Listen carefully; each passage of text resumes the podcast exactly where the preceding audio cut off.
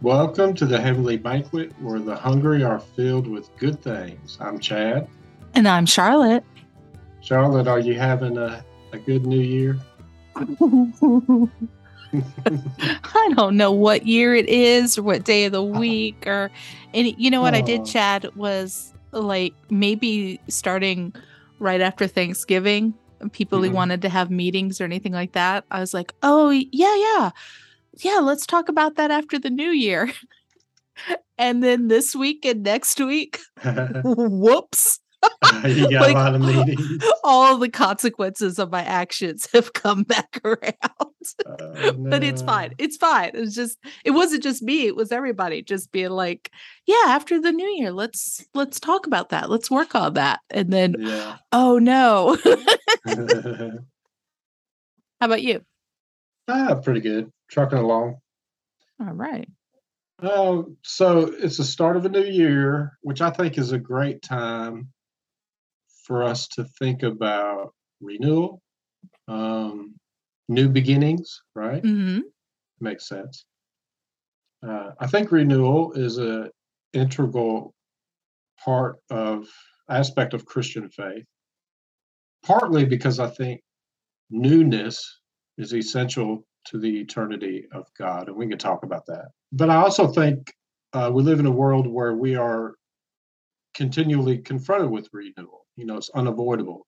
New year, new seasons, or the change of the seasons, new day Right. um, which can be a good thing, but also um, we can just miss it altogether and not really notice. We can take it for granted. And I think we can even um, resist kind of the renewal that is part of the created order. And we can talk about that too. So maybe we just start with the nature of God. God is eternal, right? Which is something, I don't know, we can hardly grasp hmm uh, from our own experience.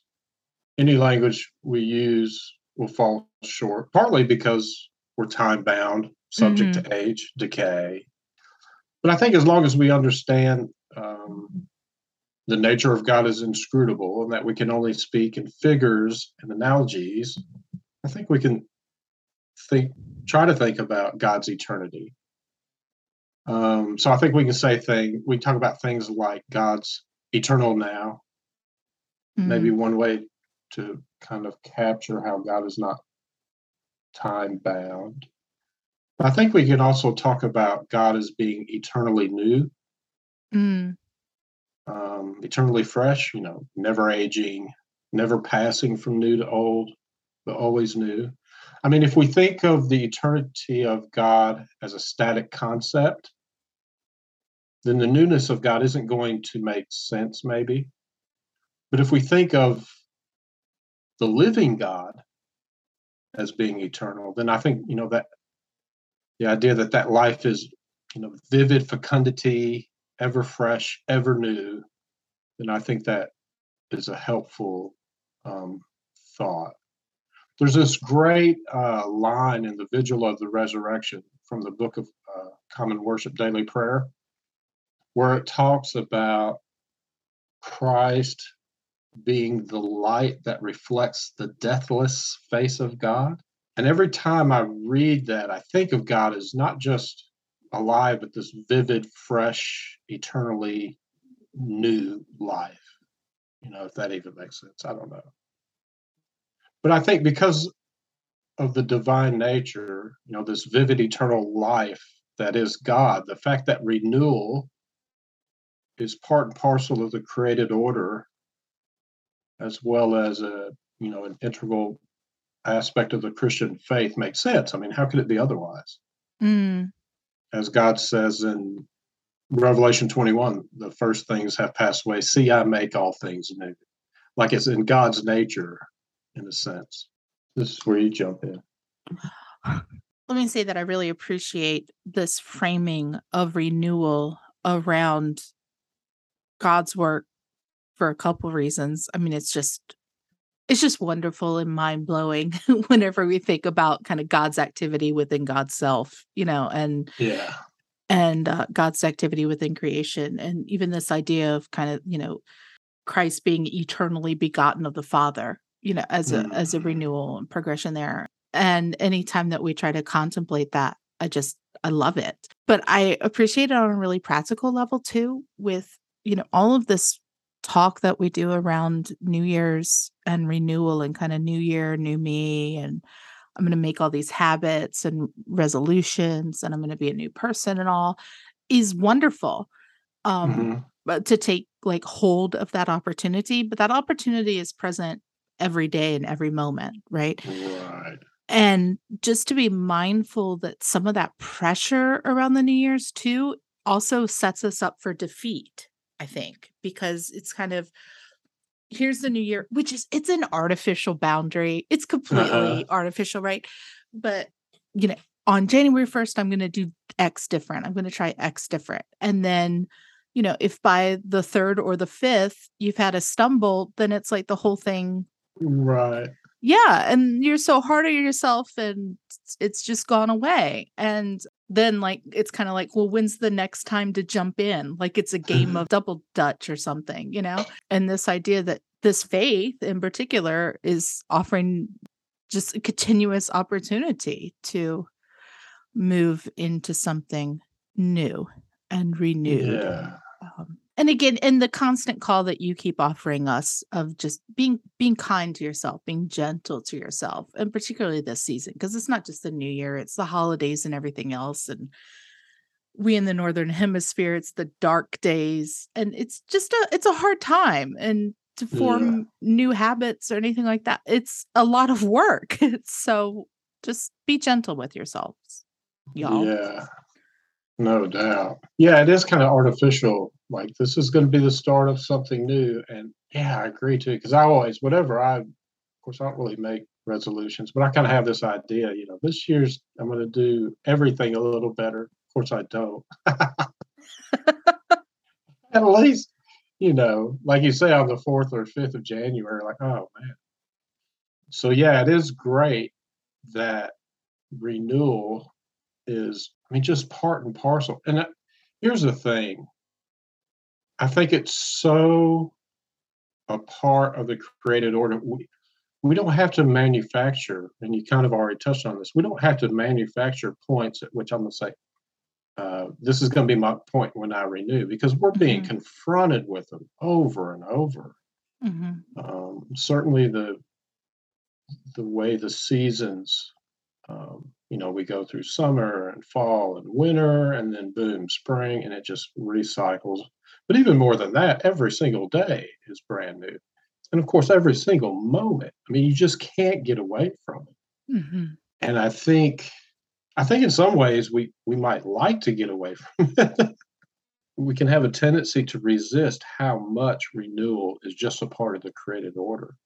Every single moment is brand new. We like and I'll just speak for myself. You know, I have a tendency to want things to be set. I like routine. Uh, brand new is, um, well, it's unexpected, it's unknown. Right.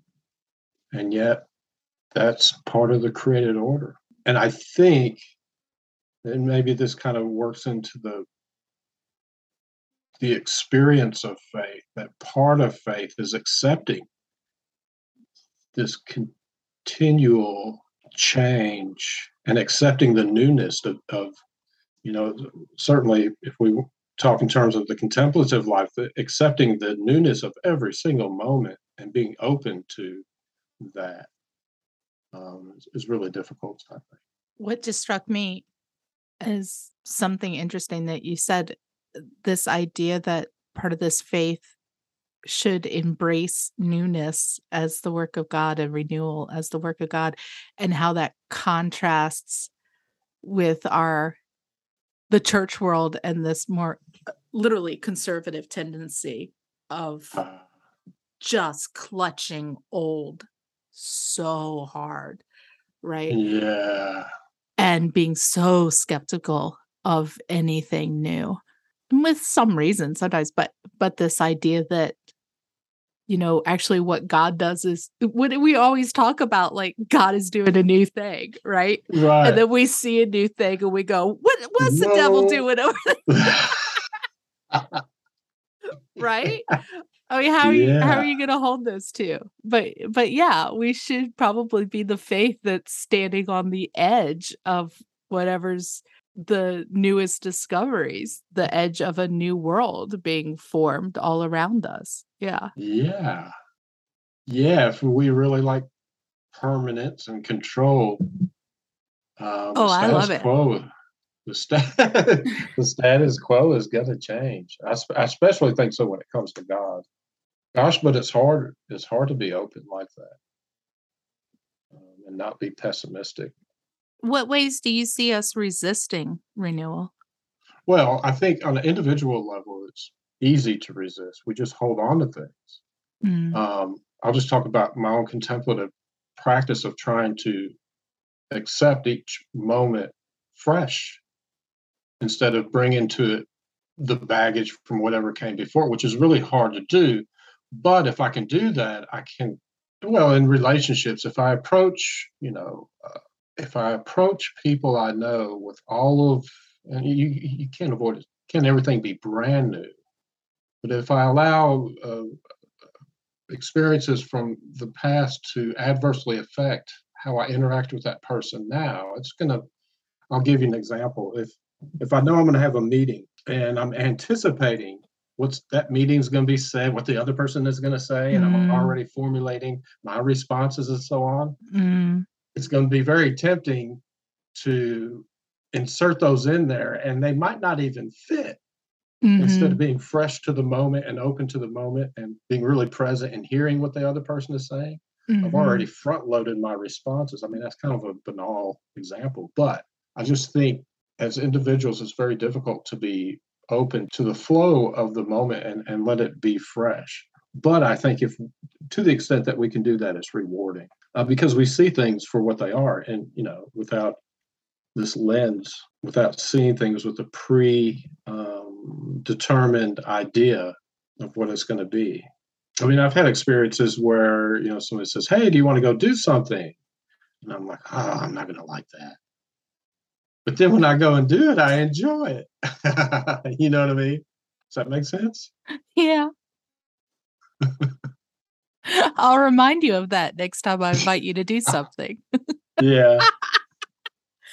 and, you know, I guess we can see this with, we don't even have to think of it on an individual level. Like you were saying, it's it's hard for institutions, especially, right, to accept change and, and to be open to change.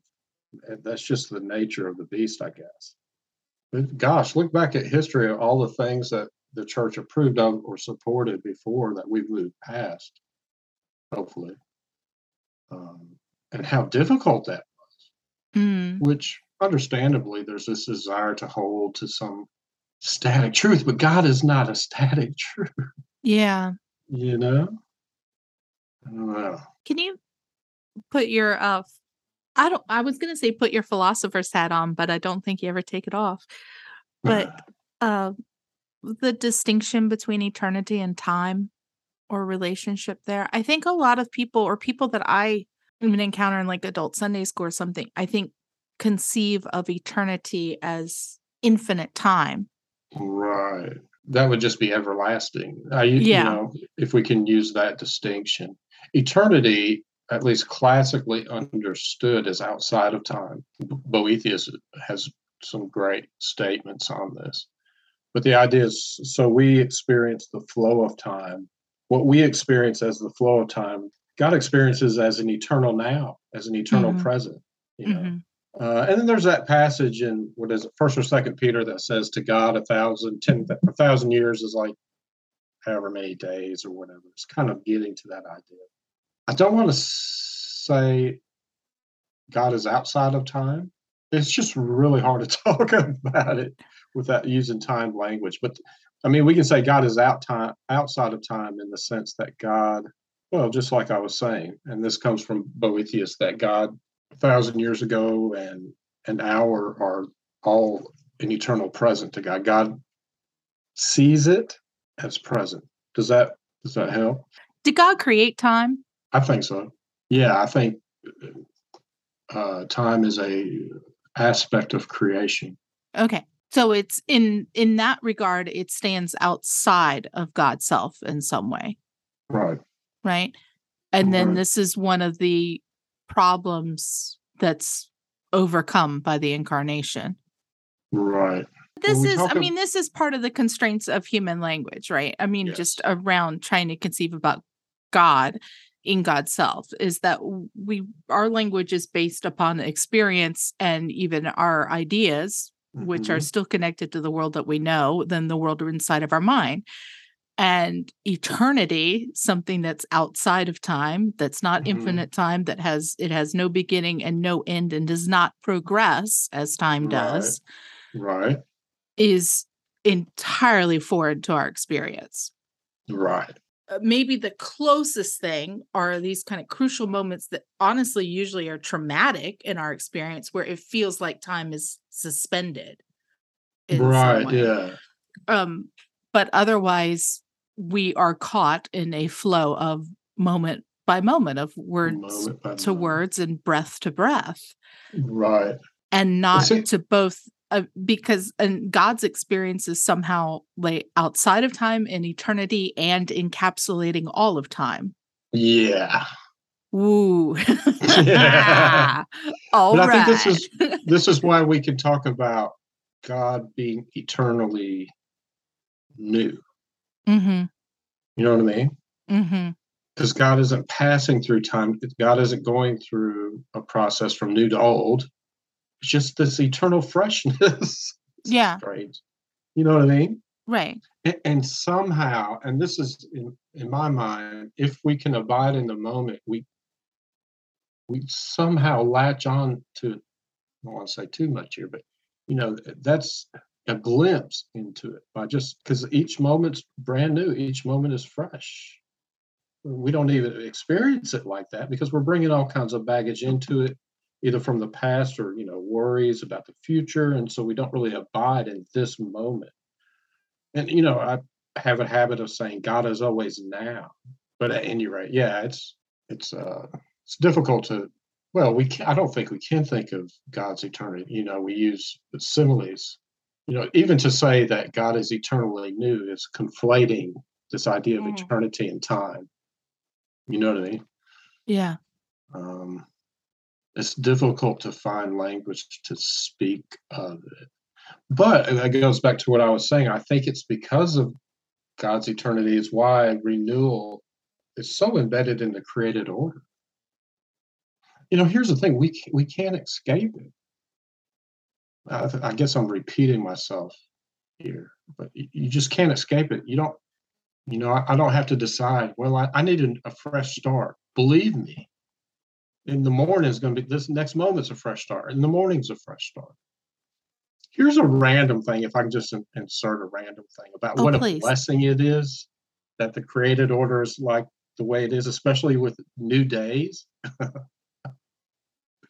you know each new day is a new day. Just imagine if your life was one long day and all the stupid stuff for instance i did as a teenager and young adult was just this morning.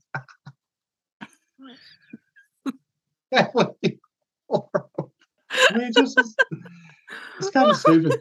But just this idea that each day we get a fresh start and you know it's true because let's say for instance i write something I'll sleep on it because I the next day I'll see it a little different. You know what I mean? Mm-hmm. There's a freshness to it, or at least a different way of looking at it. I don't know. I, I do believe it's a blessing that our lives are broken up into days and weeks. And it's not all one long day. Are there ways that you mark the start of the year or a process of renewal? Uh, you know what I like to do at the at the the first Sunday of the year is um the reaffirmation of the baptismal Oh, Vows? good, good Wesleyan man. Yeah. Um, I just think that's, of course, that would be good at any time, but it's Sure, a good sure. way, you know, to start off the new year. I like that. Um, I really, I really like starting over every day. I think it was Thomas Merton who says that uh, in terms of his contemplative practice. Every day's an, he's a beginner. Each new day is a beginner. I think that's a really good way to look at it. Each new moment, but you know, such a uh, crucial aspect of the the faith. I mean, the resurrection turns the finality of death into a portal to a new beginning, a renewal. Mm-hmm.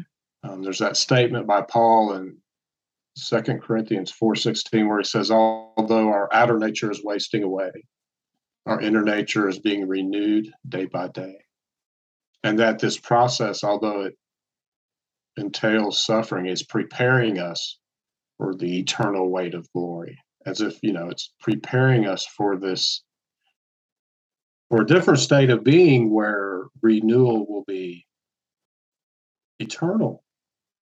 You know that that cons there's a concept by gregory of nyssa epektasis or epektasis it's the idea of continual progression. Mm-hmm. you know i think some people think that when we enter into the divine presence um and, and you know we die and resurrection enter into the divine presence we talked about all that but the idea is that you're perfect and everything's and you hear a lot of people complain about well that sounds boring there's no growth there's no um, and I kind of agree with that. But according to Nyssa, because God is eternal and infinite, there's no end to the growth that we will experience. But unlike in this world where we have desire and then we have satisfaction, and those are two different events, one followed by the other, in his notion of epektasis, you're continually desiring and continually being satisfied at the same time. So it's not a the desire and the satisfaction are happening and, and growing ever more and more and more because there's just no end to the to God that you can enjoy. Mm-hmm. So that would be like one way of thinking. You know, it would be, it'd be never ending renewal in a sense. Mm-hmm. I feel like something we might want to make more concrete for the Mhm. listeners is the connection between this what seems like an abstract contemplation of the divine and how we then practically live that meaning how knowing that christ is eternally begotten of the father and eternally renewing of our minds Oh, good. Yeah, that's good. but I mean, it's not just an abstract exercise to think about God's experience in eternity, because that's Christ's experience too, which we're called to be imitators of and to participate in, right?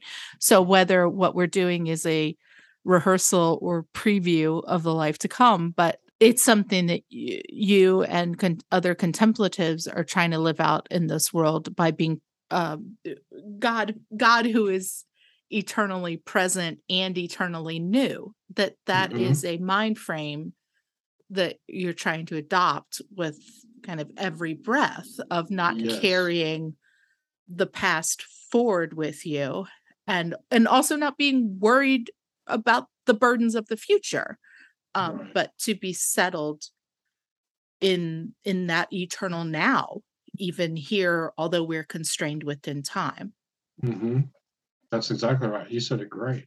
And I'm glad you brought up Paul's statement that we're transformed by the renewing of our mind. I mean, part of the contemplative practice is to be present with the God who is both present now, uh, eternal, the, you know, as Eckhart puts it, the eternal now, and eternally new. I mean, each moment is new. And, you know, we can talk about it in terms of contemplation, you know, this uh, seeking to abide in the present moment, uh, conscious of God's presence. But I mean, I think for uh, Christians in general, faith is it's a great act of faith to to live in the moment without bringing the burdens of the past or the fears or worries of the future into that moment. Um, certainly, that's part and parcel of uh, contemplative practice, but I think faith in general. You know, as I said, God is always present now. Uh, God's not present yesterday. There is no yesterday. God's not Mhm. present in the future. There is no future. There's only now. Eh, when the future comes, it'll still be now. Mm-hmm. And so there is, I think, the moment we are given in time is in some sense uh, connected to God's eternal now. You know what I mean? mm-hmm. Does that make sense? Mm-hmm. And maybe we can think of this world as our entrance into an eternity of newness, of new beginnings, um, of, of God's ever new, eternal now, eternal freshness. In this time bound space, we are always being confronted with newness, with renewal. A new year, a new season, a new month, a new day, a new moment. We don't have to create new beginnings. Renewal is part and parcel of our experience if we will let it be, Mm. if we'll accept it and, and be um, attentive to it as Paul says, you know, perhaps this life is training ground for bearing that weight of eternal renewal. Because there's no doubt that God's glory is forever new, forever fresh, without decay, diminishment. But vivid living, you know, a vivid living fecundity